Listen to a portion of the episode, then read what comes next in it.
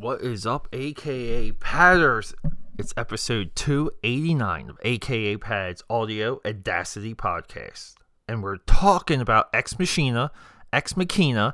There's all kinds of fun ways to say this movie.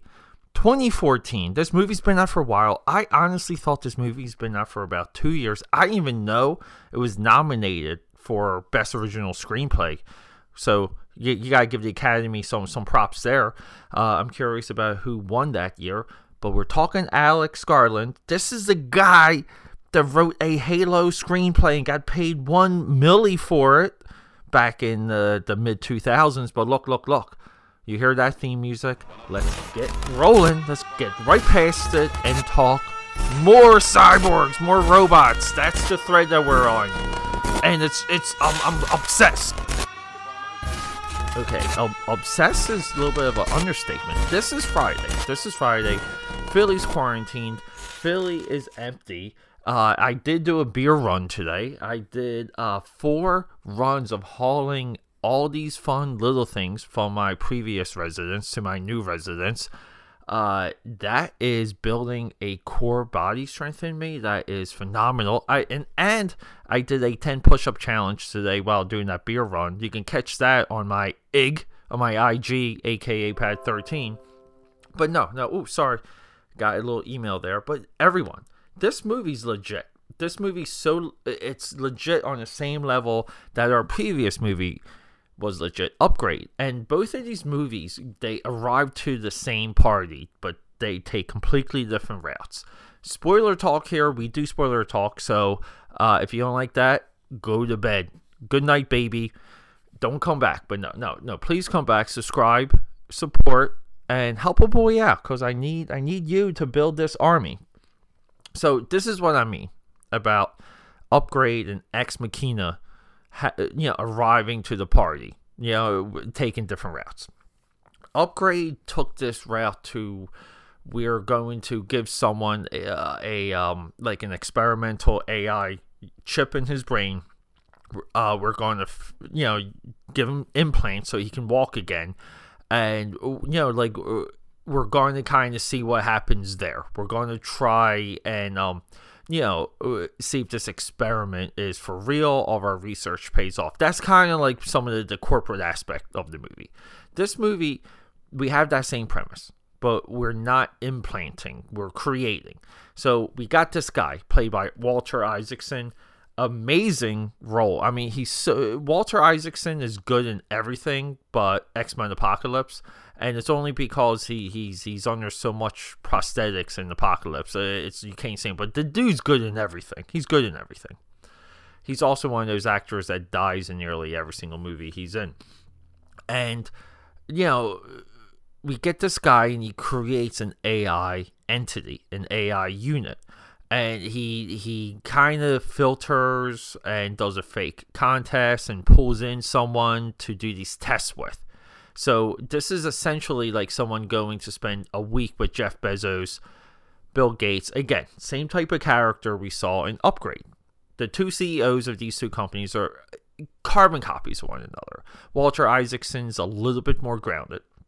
And we we see as with upgrade we see the hook coming in upgrade we knew that the ceo was behind everything in this movie we kind of know that the ai robot is manipulating the entire situation to eventually escape. Now, to me, that was so clear, and that's a little bit because I'm a very active film goer. I was still looking for a hook.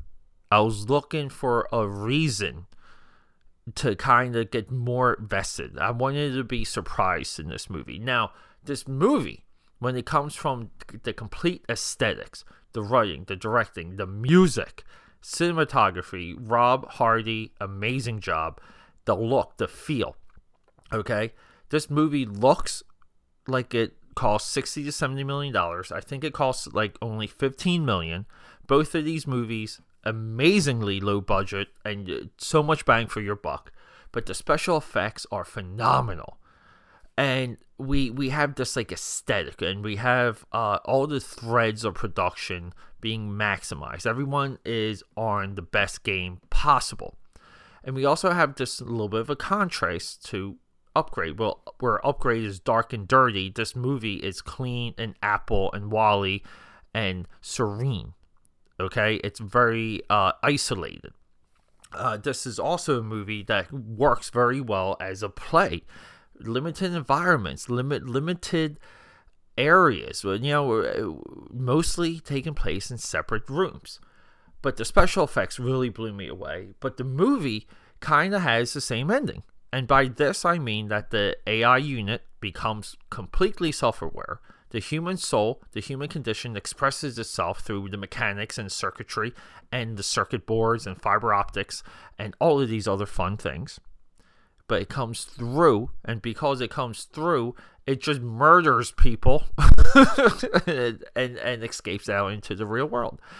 This is the same as STEM, what STEM does an Upgrade. Now, the difference, though, is that STEM actually uh, outmaneuvers people in in a very clear, believable way. The idea that Tom, uh, not Tom Hardy, but the protagonist in Upgrade is is is put into like a dream prison. Uh, God, I love that idea. It's perfect. Upgrade ended perfectly. I can't stress that enough. This movie, I don't feel like it did but I'm I'm okay with it because the journey there was so thrilling. The chess game within the movie is so great. Uh, watching this movie just for the optics alone is worth it. But I will say that the movie fails because it doesn't really quite have a hook. We needed a hook. Um, we we were we were on the thread that someone else could have been an AI unit. Someone else could have a consciousness downloaded. I honestly, God thought when she stabbed and killed Walter Isaacson in the like at the end of the movie, I thought that uh, there was going to be a door open because there's a you know almost of a, this reveal moment happening. But she just walks out the door but i thought there was going to be like another walter isaacson there and i was going to lose my mind because that would have been the perfect ending for this movie. But no, no, we get this more hopeful human condition uh, at a cost, you know, because it's like the philosophical question that he was going to basically destroy this robot, and she fought she fought for survival, and in some way that's vindicated. It's an interesting concept. But in a way, for his pursuit of knowledge, he was going to sacrifice her, and that's also vindicated. So it's just like this power struggle. I love it this movie is so legit. It came to me recommended by Mark. Uh, you know, I thank Mark. He recommended this movie about four, four or five years ago, maybe longer, six years. He it took him a, it took me a while to get to the party on this one. And look, shout out to our filmmaker Alex Garland. He is look. He's written some novels, The Beach, The Tesseract, The Coma, movies that he's written 2002, 28 days later. Sunshine, great movie there. 28 weeks later, he wrote Dredd and Never Let Me Go. This guy is prolific. He's got Ex Machina, Annihilation, another movie I thought that didn't quite stick the landing, but everything else in Annihilation is just so awesome. It's so much fun. It's so much science fiction. And Mark also recommends 2020 Devs the EVS. It's on Fox XXXXX. It's a TV miniseries. He says that's fantastic. Look, people, check this movie out. Double feature it with Upgrade. Do it. Do me a favor. Don't let me knock on your door and tell you to put these two movies back to back. Uh, I believe this movie is available on HBO. So you can catch it on HBO. If not, you can rent it on Amazon Prime for like three to four bucks. Okay? Look, everyone Thank you for being quarantined with me. Next up, we're wrapping up the robot cyborg thread with Bloodshot. Vin Diesel, my boy. Let's do this. Let's rock and roll. You'll get that this weekend.